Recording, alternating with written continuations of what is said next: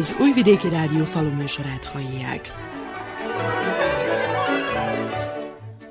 Tisztelettel köszöntöm a faluműsor hallgatóit. A mikrofonnál Juhász András szerkesztő. Az igazi tavaszias időjárás, bár nagyon vártak már a gazdálkodók és a termelés szervezők a felmelegedést, csalós lehet hiszen az éjszakák még hidegek, a kora hajnalokban fagy is lehetséges, és a termőföld sem kellő hőmérsékletű ahhoz, hogy megkezdődjön a vetés. A szárasság tovább tetézi a gondot, hiszen szinte egész hónapban nem hullott annyi csapadék, hogy a talaj felső rétege elegendő nedvességet biztosítson majd a csírázó vetőmagnak. A kalászos gabona már most szenvedi a csapadék hiányt, hiszen a tápanyagot sem tudta olyan mértékben felvenni, hogy biztosítva legyen az erőteljes fejlődés. A szakemberek és a termelés szervezők a korai stressz helyzetek elkerülése érdekében új termesztéstechnológiai megoldásokat és tápanyag utánpótlási lehetőségeket kínálnak a gazdatársadalomnak, hiszen a cél a magas és a stabil hozam, valamint az egészséges termény elérése. Borány Ernő, a KITEDOO területi képviselője így értékeli a növények állapotát és javasolt tápanyag utánpótlási lehetőséget. Az idei év az bizony szintén egy specifikus lesz, úgy nézzük, mert a tavaszi csapadék rendkívül kevés. Nagyon sok fejtrágya nincs kiszórva, a zsákokban maradt, mert nem is lett volna értelme. Aki nagyon korán, mondjuk január végén, február elején kiszórta, az úgymond jó járt, mert aztán jött ott egy eső, de azóta gyakorlatilag nincs értelme szilárd műtregyet kiszórni. Mindenképpen ez rá fogja nyomni a bélyegét a kalászosok fejlődésére, talán a repcét kevésbé viseli ez meg, de a buzát mindenképpen nagyon. Az árpák is nagyon sok helyen gyatrán néznek ki, nem csak a tápanyag hiány miatt, hanem a késői igen mély hőfokok miatt, tehát a hideg miatt. A kite sok áruval készült erre a tavaszi szezonra is, műtrágyákat azt tulajdonképpen jó-jó eladtuk, és amint tudjuk, ugye akadozik a beszállítás az országba. Készleteink nem nagyon vannak, kereskedelmemből vásárolunk nitrogén műtrágyát, ezzel tudunk szolgálni a vásárlóinknak, de nem folyamatos az ellátás, ezt meg kell, hogy mondjam. Érdemes megemlíteni azt, hogy nagy reneszánszát éli, hogy így mondjam, a bakteriális készítmények, a folyékony készítmények. Erre talán azt is mondanám, hogy már szükség is volt, mert 50-60 év óta, amióta a műtrágyák följöttek, és mondjuk a, az istáló trágya pedig egyre csak fogy. A talajok nagyon sok helyen katasztrofális állapotban vannak. Ha lenne is műtrágya bőven, akkor sem elegendő már csak műtrágyával termelni. Nagyon nagy szükség van a különböző mikroelemeknek és az aminósavaknak, a bórnak például, vagy a kénnek a pótlására. Természetesen ezek a folyékony készítmények inkább levélen keresztül, tehát el kell indítani a termelést, és aztán a vegetáció folyamán lehet ugye kiutatni ezeket a készítményeket. A kite több cégből is, több országból is szállít be ilyeneket. Ezek kipróbált nyugati készítmények Magyarországon így igen elterjedtek, Kite itteni leányvállalata is azon dolgozik, hogy ez itt is ismerté váljon, és, és minél szélesebb körűen kerüljön felhasználásra. Örökös kérdés, hogy a növényt, vagy pedig a talajt kell táplálni? Is-is. Ez nagyon fontos. Nagyon lepusztult, élettelen talajban eh, nem tud a növény már indulni se, és akkor aztán nincs levélfelülete sem, amin keresztül a levéltárhágyákat fölvegye. Ez egy alap dolog. Tehát talaj életet kell teremteni, és itt igazából nem is a tápanyagokról kell, hogy beszéljünk, talaj szerkezetet és talaj életet kell teremtenünk újra a talajban, mert ezt eh, az ember az utolsó hát nagyon intenzív 50-60 évben, amikor ugye a műtrágyák és a vegyszerek használata igen intenzívé vált. Ezt gyakorlatilag azt merem mondani, hogy generálisan a talajok 50%-ában tönkretettük a talajéletet, és ezt ez azon kell dolgozzunk, hogy ezt legalább részlegesen elkezdjük visszaállítani. Akkor tudunk aztán tápanyag utánpótlásról beszélni, és akkor tudunk aztán folyékony trágyázásról, illetve levéltrágyázásról beszélni, amikor már az alapállapotot a talajban valamilyen szinten helyrehoztuk. Sajnos a gazdatársadalom egy része úgymond türelmetlen. Egyik napról a másikra várja a pozitív változást, viszont nem szabad elfelejteni, hosszú időre van szükség ahhoz, hogy a különböző biokészítmények és biostimulátorok megmutassák a való hatását. Valójában az így van? Ez részben így van.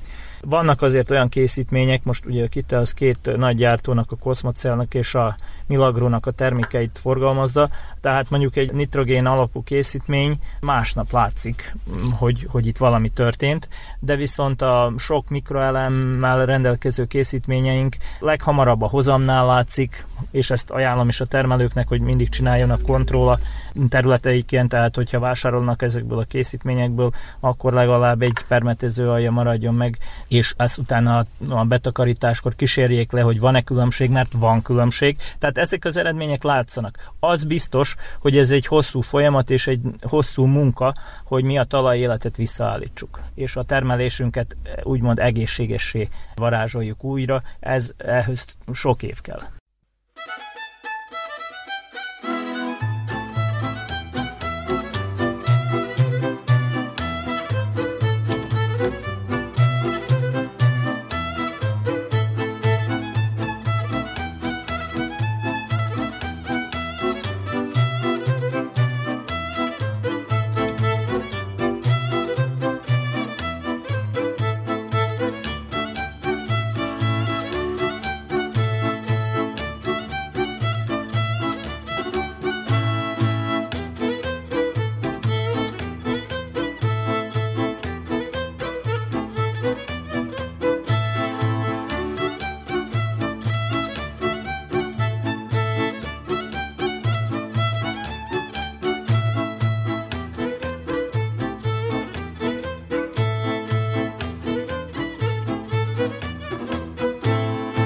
Márciusban van a cukorrépa vetésének optimális ideje, de a hideg idő miatt ez a munka is elhúzódik.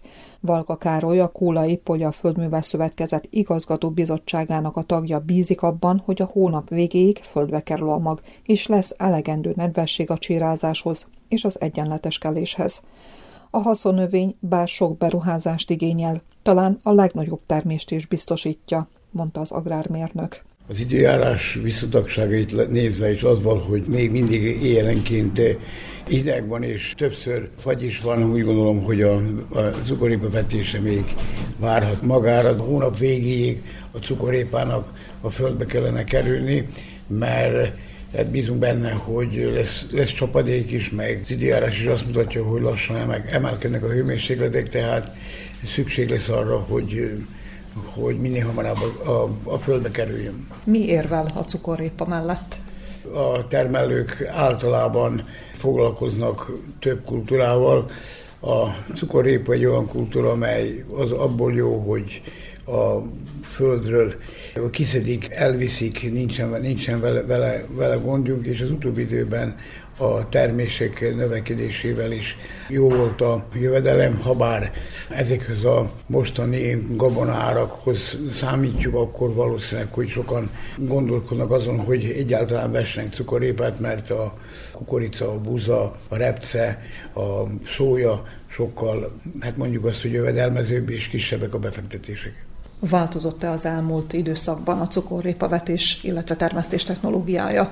Én úgy gondolom, hogy változott. Egyik az valami, valamikor nem lehetett elképzelni a cukorépa termesztés az nélkül, hogy az emberek egyszer, de kétszer ne kapálják meg a cukorrépát. Most már a vegyszeres kezelés annyira fejlődött, hogy praktikusan kapa nélkül termelik a termelők a cukorrépát. Az mellett a, ha megadjuk a cukorépának a maximális technológiát, akkor várhatunk maximális termést is. Ezek a termések eh, holdanként négy vagontól 6-7 vagonig is eh, vannak, attól függ az időjárástól is, és a parcellának a kondíciájától is függ.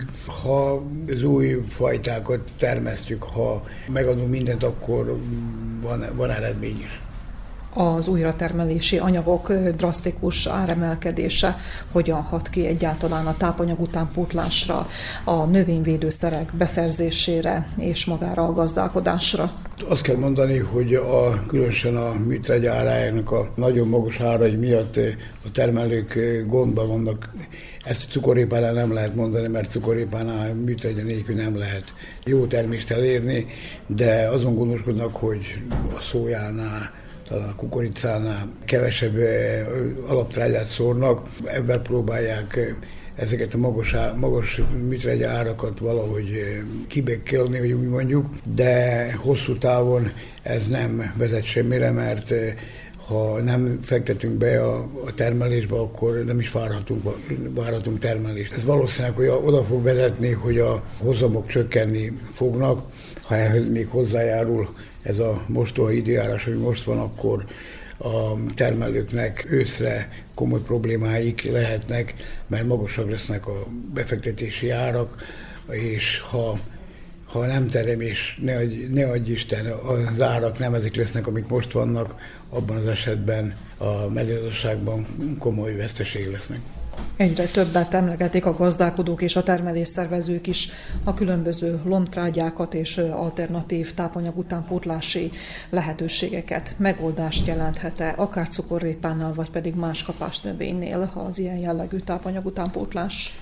Én úgy gondolom, hogy én konzervatív agrármérnök vagyok, úgy gondolom, hogy elsősorban a a földön meg kell adni a magáét, amit kér, úgy az istállótrágyát, úgy a, a műtrágyát, és akkor lehet még korrigálni a termést ezekkel az alternatív szerekkel, vagy új értelmes anyagokkal, de úgy gondolom, hogy fölváltani a istállótrágyát, vagy műtrágyát ezekkel a szerekkel nem lehet szükséges, mert az ember mindig eh, szeretné a maximumot, és akkor ezek a levőtregyek is bizonyos mértékben serkentik a termelést, vagy, a, vagy annak a, a meglévő kultúrának eh, újabb tápanyagokat, de csak ezekkel termelni nem lehet. Az elmúlt időszak eh, árrobbanása, akár terményárak, akár újratermelési árak emelkedése átszerkesztette a termesztési struktúrát itt Kóla környékén vagy pedig maradt a régi vetésszerkezet. Hiába most a buszának az ár ilyen magas, a buszából a termelők kevesebbet vetettek, mint az előző években. Az utóbbi időben nő az olajrepcének a területe, de az mellett a, a szója területe is növekszik, a, talán az inkább a napraforgónak a terhére. A kukorica meg továbbra is, én úgy gondolom, hogy a vezető, meg körülbelül a területeknek 45-50 százalékát a kukorica foglalja el, buzából lett valamennyivel kevesebb, és ezekben az ipari növények talán növekedtek. Ami a buzát illeti, el lett végezve az első, és most már lassan a második fejzeljárás is. Az állapota nem kielégítő, a szárazság megtette magáét, és én attól félek, ha, ha hamarosan nem kapunk egy kiadós esőt, kiadós csapadékot, abban az esetben Buzánál termés kiesésre lehet számítani. Már látjuk, hogy a több nagy gazda, meg, vagy nagy gazdaságok már öntözik a buzát azért, mert szüksége van neki a vízre. A régi öregek azt mondták mindig, hogy húsvétkor a kisnyúlnak el kell, hogy bújjon a buzába. Hát én úgy gondolom most, hogy kisnyúl nagyon kicsi lesz, vagy a buza nagyon kicsi, úgyhogy nem bír elbúzni.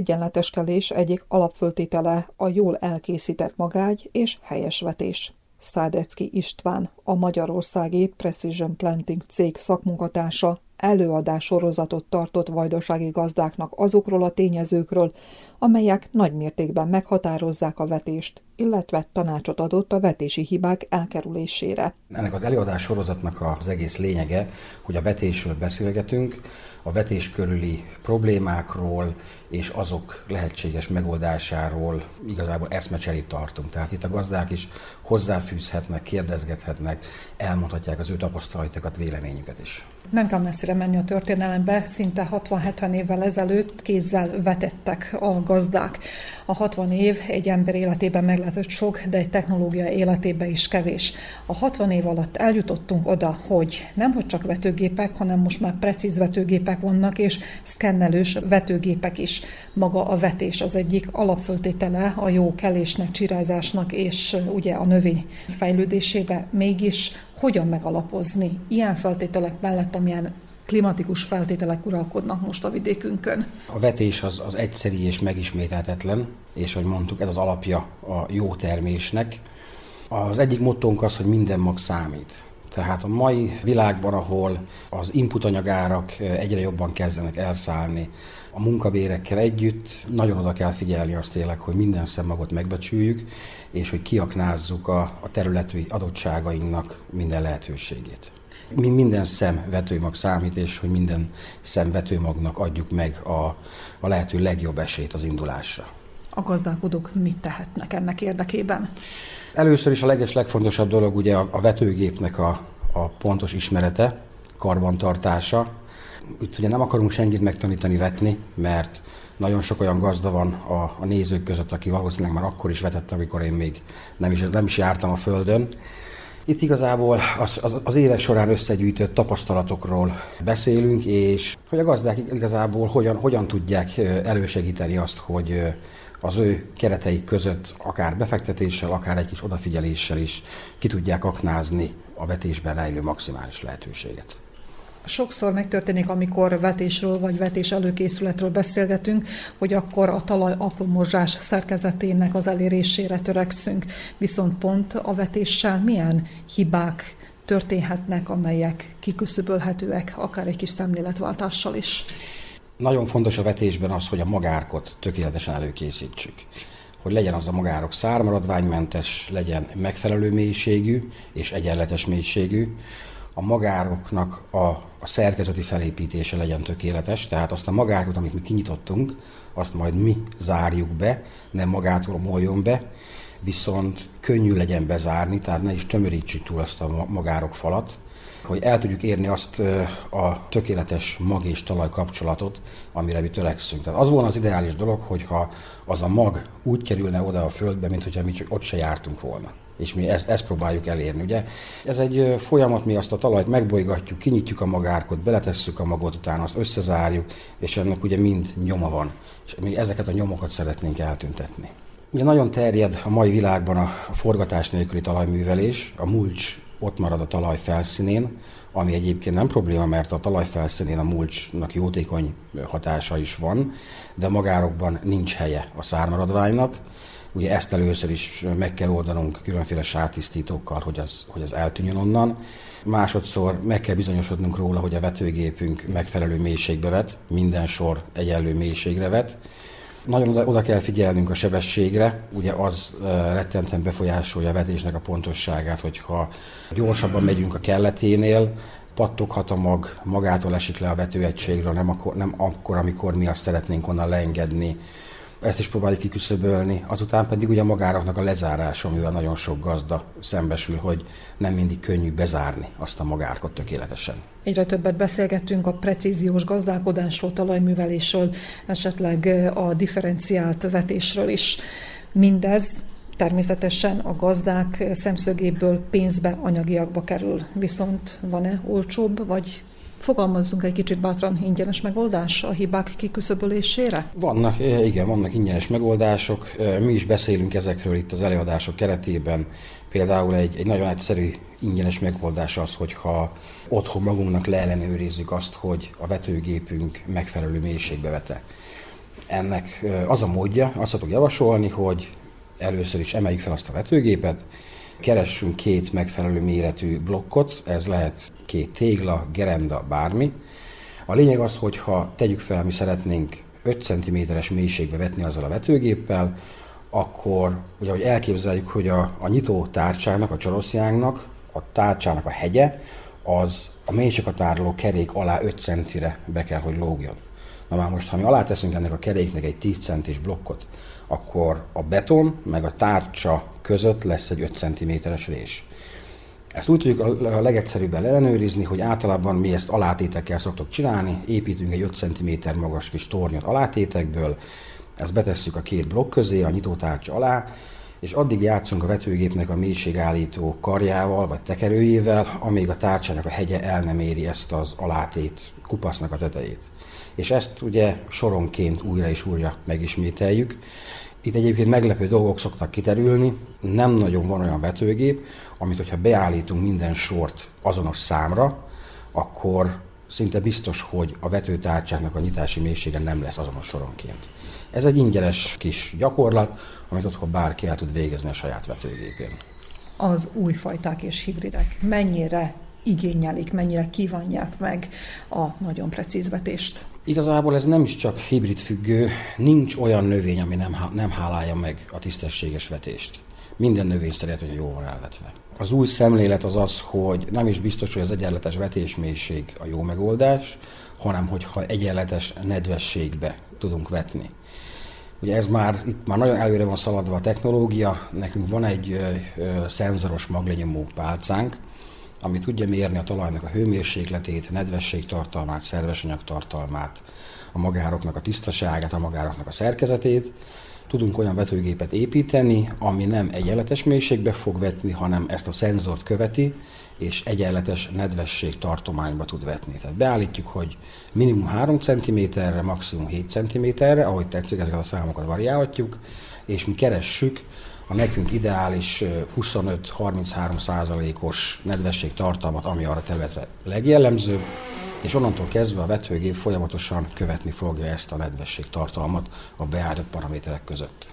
Ez az új technológia mennyire elérhető akár a vajdasági gazdáknak is? Van Szerbiában képviseletünk, a Livona DO a kereskedelmi partnerünk. Ha valaki felveszi velük a kapcsolatot, ők biztosan tudnak segíteni a beszerzésben.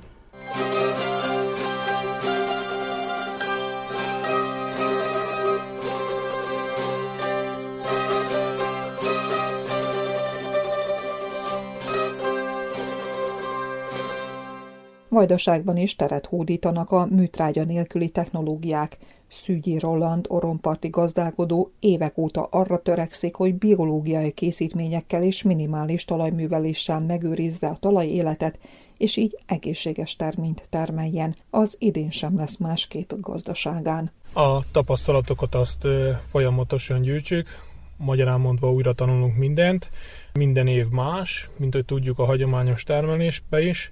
Itt viszont nagyon-nagyon sok pici tényező is sokat változtat a talajon vagy a növény állapotán.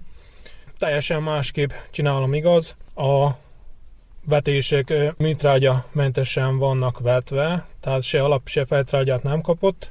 Február 18-20-a közt kaptak folyékony foszfort, valamint megkapták az első adag nitrogén adagot folyékony formában, 25 kg karbamid vagy urea lett feloldva hektárjára, valamint aminósav kombináció mikroelemekkel, és egy kicsike bort tettem hozzá. Ezek kombinációjával fog az egész úgymond tenyészidő végigmenni, tehát abszolút nem fog szilárd mitrajet kapni, csak folyékonyat, és meglássuk az idei év eredményeit, hogy az elmúlt két év tapasztalata alapján ugyanúgy hozzáér vagy felülmúlja a hagyományos technológiát. Most az idei évben ez a nagy csapadék hiány miatt, tehát akik ősszel az ureát nem dolgozták be, vagy januárban nem jutották ki, azoknak a, a február-márciusi nitrogén pótlás már nagyon nehézkes, vagy mondhatni azt, hogy sikertelen. Ebben is nagy segítséget nyújt a folyékonyan kiutatott utánpótlás. Nem jelenti azt, hogy akkor nem kell csapadék, tehát minden egyes nitrogén alapanyagnak kell a csapadék, viszont a hasznosulása az már 90% fölötti, nem 50-60, vagy sok esetben, mint most is, hogy pár milliméter csapadék, vagy akár semmit nem kap, könnyen lehet, hogy 20%-os éri el a, a kidobott pénz, magyarán mondva, mivel, mivel a mai árak már, már azért nem azok a régi árak. Egy-két rossz lépés, és már is a veszteséges termelés felé indul meg az ember. A biokészítmények, biostimulátorok alkalmazása mennyire költséghatékony a műtrágyák alkalmazásával szemben? Az előző években mondhatni, hogy hagyományos volt a, befektetés, idei évben a műtrágya árak annyira megugrottak, max. egy 50% befektetés a hagyományos műtrágyákhoz képest, termés átlagban pedig reményeink szerint felül fogja múlni bármelyik hagyományos technológiát. Amikor növénytáplálásról van szó, akkor nem kell figyelmen kívül hagyni a talaj szerkezetét sem. Milyenek a pozitív tapasztalatok talajszerkezet szempontjából? Azok a területek, amelyeket már 5-6-7 éve 3-5 centi max mélységben van művelve, tehát magyarán mondva csak a kapillárisok vannak megszakítva, hogy a, a nedvességet őrizzük. Azok a területek gyönyörűen mutatkoznak, azokban jelen pillanatban buzavetés van, ahhoz képest, hogy semmilyen mitrágyát nem kapott, talán a legjobbak közé tartozik, reméljük így fog történni ez a ratáskor is. Nagyon kevés ember tudja ezeket az alapinformációkat, nincsenek olyan emberek, akik ezt továbbiák a termelők felé, például egy, egy levél tápozásnál nem elég csak egy, egy nitrogén hatóanyagot kiuttatni, vagy egy, egy sima 3x20-as összetételű feltrágyát kijuttatni. Rengeteg apró tényező közre játszik, csak egy példa, egy nagyon pici bort ad hozzá az ember, ami tápanyagot viszi a növényben, már 50%-kal megnevelte a, a kiadott hatását a terméknek, nem beszélve a többi dologról, ami ha nincs meg az adott talajban, és a növénynek szüksége volna éppen abban az időszakban, akkor sokszor hiába jutatjuk ki azt a tápanyagot, ha a növény nem tudja felvenni, vagy felvehetővé tenni számára az adott tényező, pláne ilyenkor, mikor szárazság van, akkor még egy plusz fő tényező hiányzik a víz. Ilyenkor ezek a, a, az aminósav kombinációk hozzáadásával, valamint a mikroelemeket hozzatesszük, akár 100%-ban is fel tudjuk a, a kiadott tápanyagot vetetni a növényel, ez nem csak termésben, hanem, hanem kiadásban is meg fog mutatkozni, tehát folyamatosan nőnek a, a reproárak, az üzemanyagárak. Nem biztos, hogy jó, hogyha felelőtlenül szórjuk a hagyományos technológiával, mint régen. Sok helyen háromszorra kell szorozni a szorzót, és ha egy, alacsonyabb terményállat a mostanihoz képest egy aratásra bekövetkeznek, vagy utána, akkor fennáll a veszélye, hogy akár mínuszos évet is tudnak a termelők csinálni. Tavaszi növények, ha így marad a csapadék, akkor talán még a kukoricát nedvesbe tudják az emberek tenni, viszont a tavaszi apró magvakat már nagyon vigyázni kell, hogy, hogy meg hogy tudják az emberek megőrizni a talajnedvességet. Az elmúlt 50 év szántásos technológiája nagyon meghozta a hatását, tehát a talajaink az elmúlt 5-10 évben annyira leromlottak, valamint az időjárási viszonyok annyira megváltoztak, napokat, órákat figyelembe kell venni, és a legfőbb, megfelelőbb időben, a legfőbb, megfelelőbb technológiával védeni minden egyes cseppvizet, mert abból lesz a legnagyobb hiány, úgy érzem az idejében.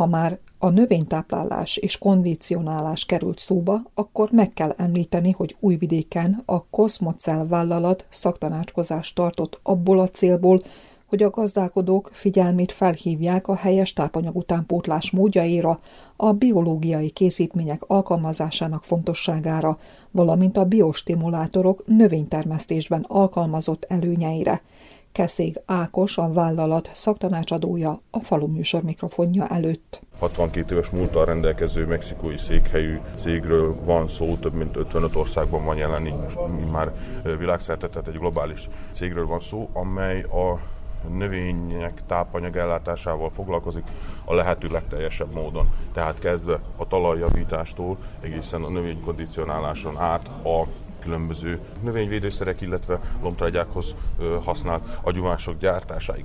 A cégünk szakemberei beleértve jó magamat igyekszünk a lehető legteljesebb és legösszetettebb szaktanácsadást nyújtani, ami a növények tápanyagellátását illeti, és ehhez nagyon komoly eszközeink és lehetőségeink is vannak, kezdve a nagyon komplex talajanalízistől, a különböző növényi részek analízisén át, a talajkondíciót követő szenzorokon át egészen a szatelites állomány követésig.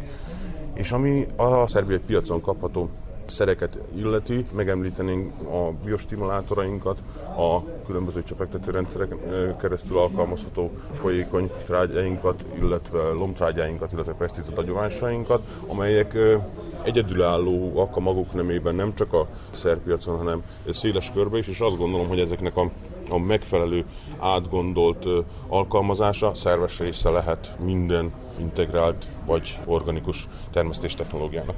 Mik a biostimulátorok? Miért fontosak a növénytáplálásban? A biostimulátorok legfőbb jellemzője az, hogy a, a növényekben jelenlévő és működő folyamatokat erősítik, azáltal, hogy ugye, és ez a legfőbb különbség ugye a biostimulátorok és a lomtrágyák közt, hogy nem csak különböző tápanyagokat tartalmaznak, hanem aminosavakat, szerves savakat és növekedési hormonokat. Talán ez a leglényegesebb.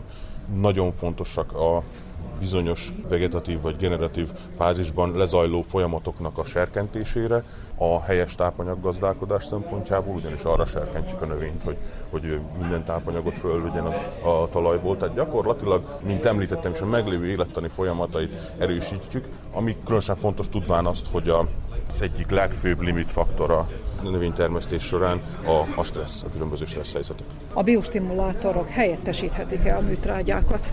Nem, semmiképpen sem. Szerves részei lehetnek egy jól összeállított tápanyaggazdálkodási technológiának, sőt, szerves részei kellene, hogy legyenek, különösen figyelembe véve azt, hogy mennyire megdrágultak az inputanyagok. És itt azért megemlíteném, hogy vannak talajjavító szereink, amelyek magas humusav és magas fluorosav tartalmú készítmények, tehát gyakorlatilag a termékpalettánk az úgy van összeállítva, és a az általunk javasolt technológiák, legyen szó akár zöldségtermesztésről, szántóföldi kultúrák termesztéséről, vagy gyümölcs hogy a lehető legösszetettebb módon tudjuk javítani a talaj biológiai és, és tápanyagháztartását, illetve hogy ösztönözzük a növényt a, az életteni folyamatoknak a lehető legmagasabb szintű lezárásához.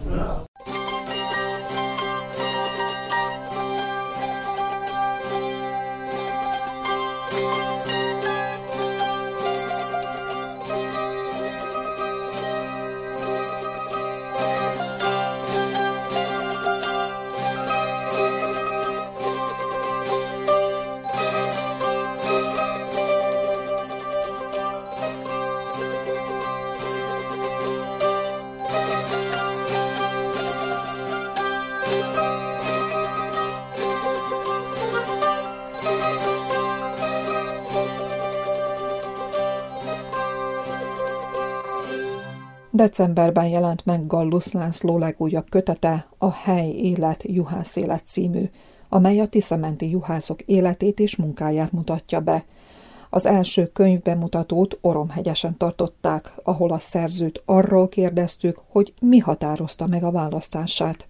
Részben azért választottam a Tisza mentét, mert ezt a vidéket ismerem legjobban, újságírói pályafutásom során ennek a vidéknek a juhászataiban jártam legtöbbet, a juhászait ismerem leginkább, és látszólag könnyű dolgom volt, hiszen az elmúlt több évtized során ki tudja megszámlálni azt, hogy hány juhászatban jártam.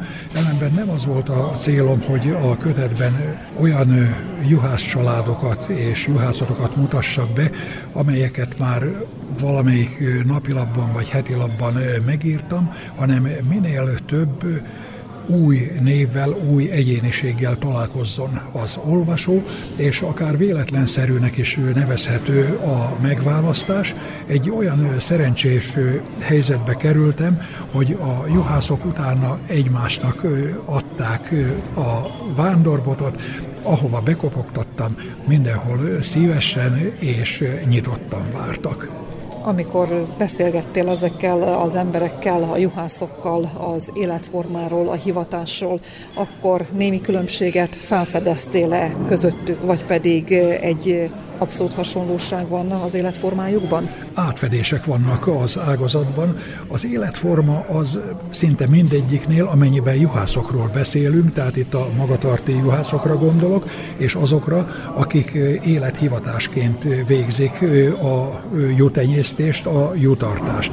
Ezeknél az embereknél átfedések vannak, összecsengenek a mondani valójuk, hasonló életforma, hasonló az állatokhoz való viszonyulás.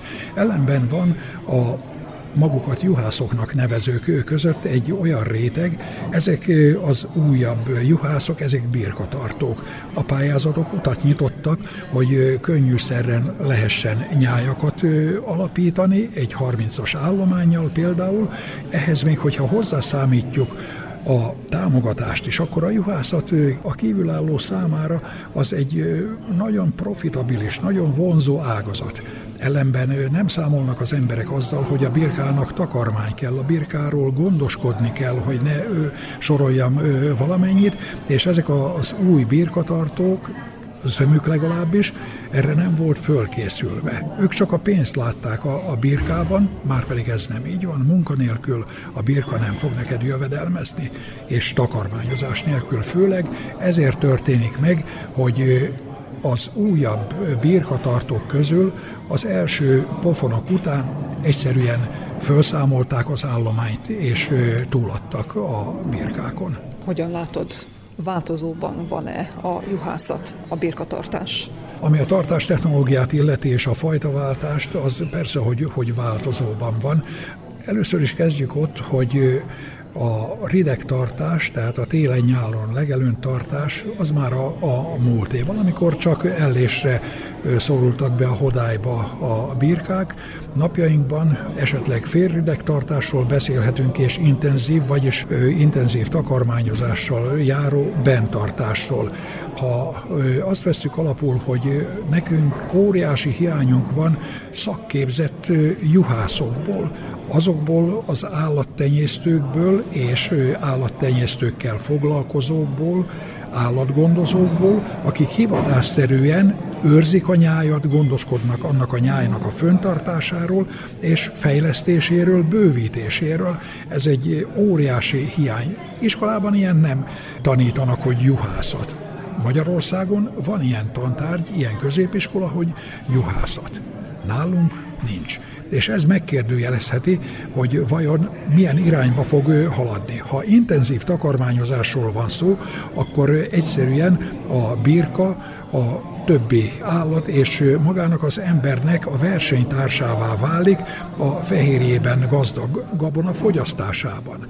Itt vannak a legelők Vajdaságban, annak ellenére, hogy rengeteg legelőt föltörtek. Még mindig vannak szép összefüggő legelők, például Bánátban, Bácskában alig-alig lehet találni már ilyen legelőt, nagy összefüggő legelő van egyedül a kanizsai községben, és amennyiben rádöbben az agrárpolitika arra, hogy a legelő gazdálkodás az állattenyésztésnek, mint egy alapja a jövőnek, az egyik mondhatnánk azt, hogy nagy lehetősége lehet, akkor a juhászat is elindul egyfajta visszafelé vezető úton, vissza a ridegtartáshoz vagy félridegtartáshoz, azzal, hogy a meglévő nyájakat, vagy pedig a szaporodó birkaállományt, juhállományt szakképzett juhászok fogják istápolni, kezelni, nem pedig nem szabad lebecsülni azokat az embereket, akik foglalkoznak akár bérmunkában is az állattenyésztéssel, de ők csak egy munkahelyet látnak egy bizonyos fizetésért abban a juhászkodásban, így nevezik ugye, hogy, hogy juhászkodás, de nem arról van szó. Itt szakképzett emberekre van szükség ahhoz, hogy a jutenyésztés, de egészében állattenyésztésünk fölfelé íveljön, és az mellett, hogy szakemberekről van szó, és szakemberekre van szükség, ez mellett még a termelési biztonság, az értékesítési biztonság az lesz a meghatározója, hogy vajon egy kínálkozó lehetőség mellett futottunk el ismét, vagy pedig ezt a lehetőséget ki is fogjuk használni.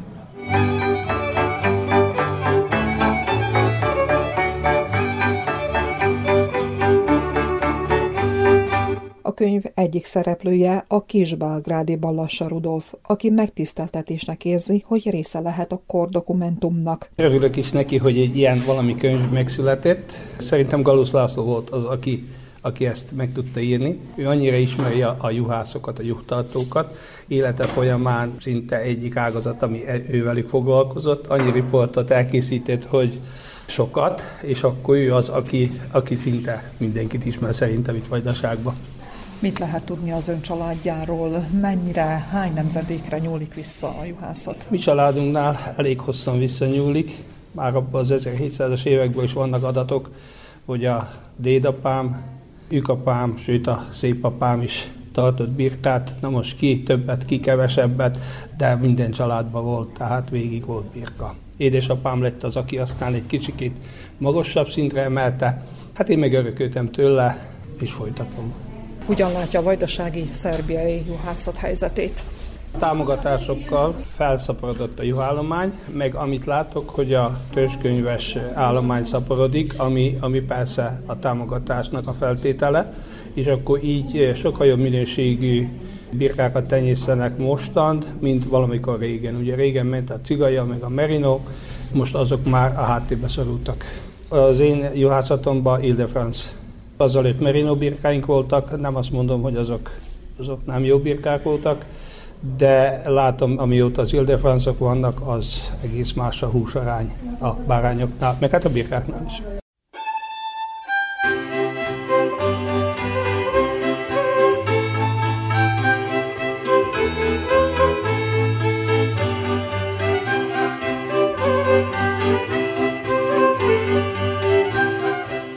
Könyvet Nagy Gábor néprajzkutató, a Makói József Attila Múzeum szakmunkatársa szerkesztette. Magyar néprajztudomány számára ez az állattartás meg a juhász téma az egy nagyon kiemelt terület volt, tehát sokan foglalkoztak vele, de tényleg hasonló kötet, hogy ilyen személyes családtörténeteken keresztül ismerjük meg mind a juhászok, a helyi vajdasági, délvidéki juhászoknak a történetét, nem csak a mostani kort, hanem szinte egy 100-150 évet lefed ugye Gallus László szerzőként.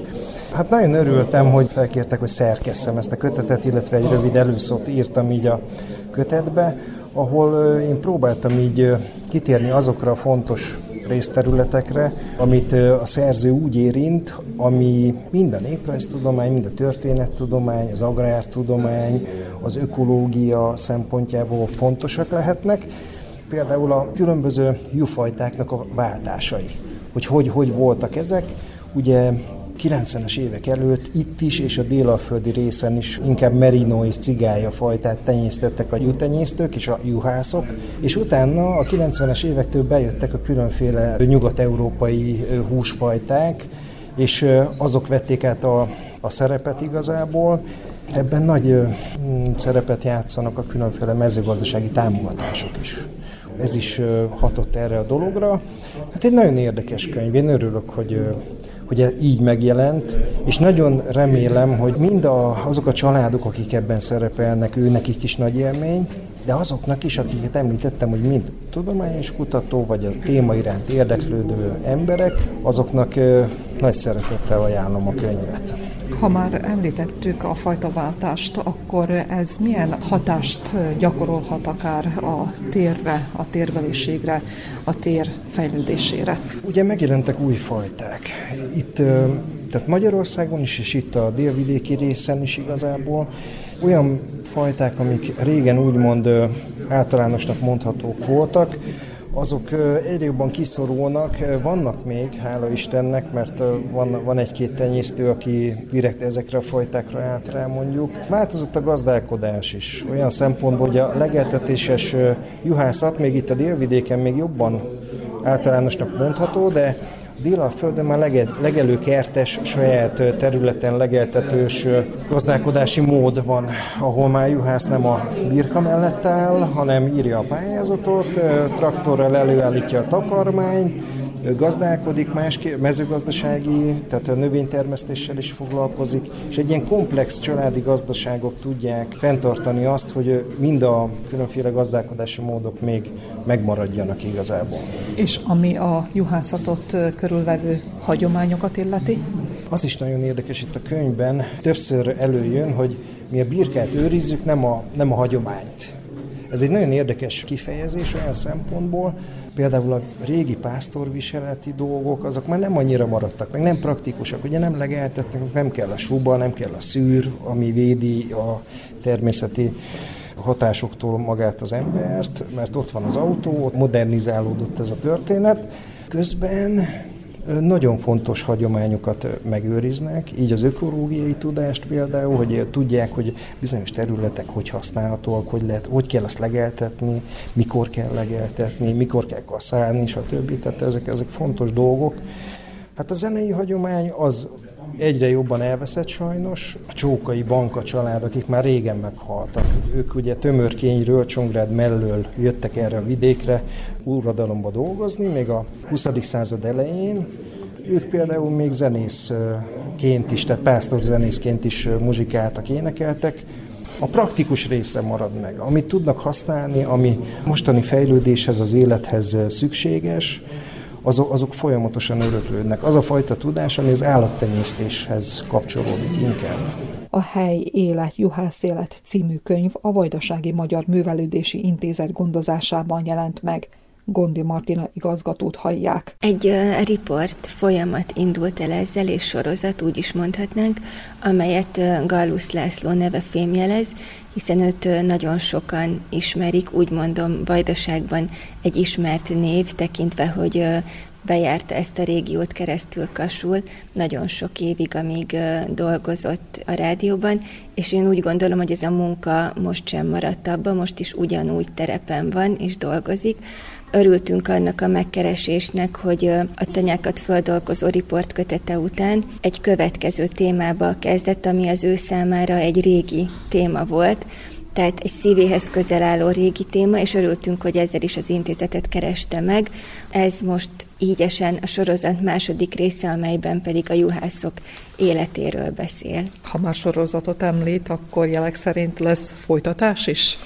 Igen, minden bizonyal lesz. Nagy Miklós megkeresésére, aki a vajdasági gazdakörnek az elnöke, ő volt az, aki felkérte Gallus Lászlót arra, hogy a Tamaskó hagyatékot kutassa föl, úgyis, mint az ő általa fémjelzett még kaptárt, de ennél Gallus úr sokkal többre jutott, egy egészen komoly anyagot sikerült föltárnia, ami azért nagyszerű, mert az elmúlt években ez nem sikerült, tehát az intézet számára sem, nem tudtunk ezekhez az anyagokhoz hozzájutni, és ezért nagy kincs az, hogyha valaki sok időt tud eltölteni terepen, valóban a mélyére tudja ásni magát ezeknek a kutatásoknak, és van egy kapcsolatrendszere is. Ez Gallus úrnál mind adott volt, ugye ő ismerte azt a környezetet jól, gombost és a települést, az ott élőket, tudta, hogy kit kell keresni. Az ő szavára megnyíltak az ajtók, nagyon örülünk ennek a, a kiadványnak, amit Nagy Miklós úrék ösztönöztek, tehát ők kérték föl erre Gallus urat, mi ennek tulajdonképpen csak a haszonélvezői vagyunk. Milyen előnyökkel jár az, hogy a vajdasági ilyen jellegű irodalom kor gazdagodik? Én úgy gondolom, és a kötet szerkesztésére Nagy Gábor néprajzkutatót kértük föl, aki maga is kutatja az alföldi juhászokat, és a Makói Múzeumnak a munkatársa. Ő is arról számolt be, hogy nagyon fontosak ezek az anyagok. Lehetséges, hogy nem néprajzos végzi ezeket a gyűjtéseket, de ez ilyen szempontból nem fontos, mert az a lényeg, hogy ezek a történetek megőrződnek. Galusz úr nyilván nem csak azt az anyagot gyűjtötte be, ami a könyvben megjelent, hanem neki ennél egy sokkal terebélyesebb anyaga van, a hanganyagok ugye ennél terebélyesebbek. Tehát azt tudjuk mondani, hogy ezáltal egy anyagegyüttes gyűlt össze, amit később is a kutatók fel tudnak használni. Gallus László Hely élet, juhász élet című könyvének második bemutatóját kedden, március 29-én tartják Csókán 18 órai kezdettel.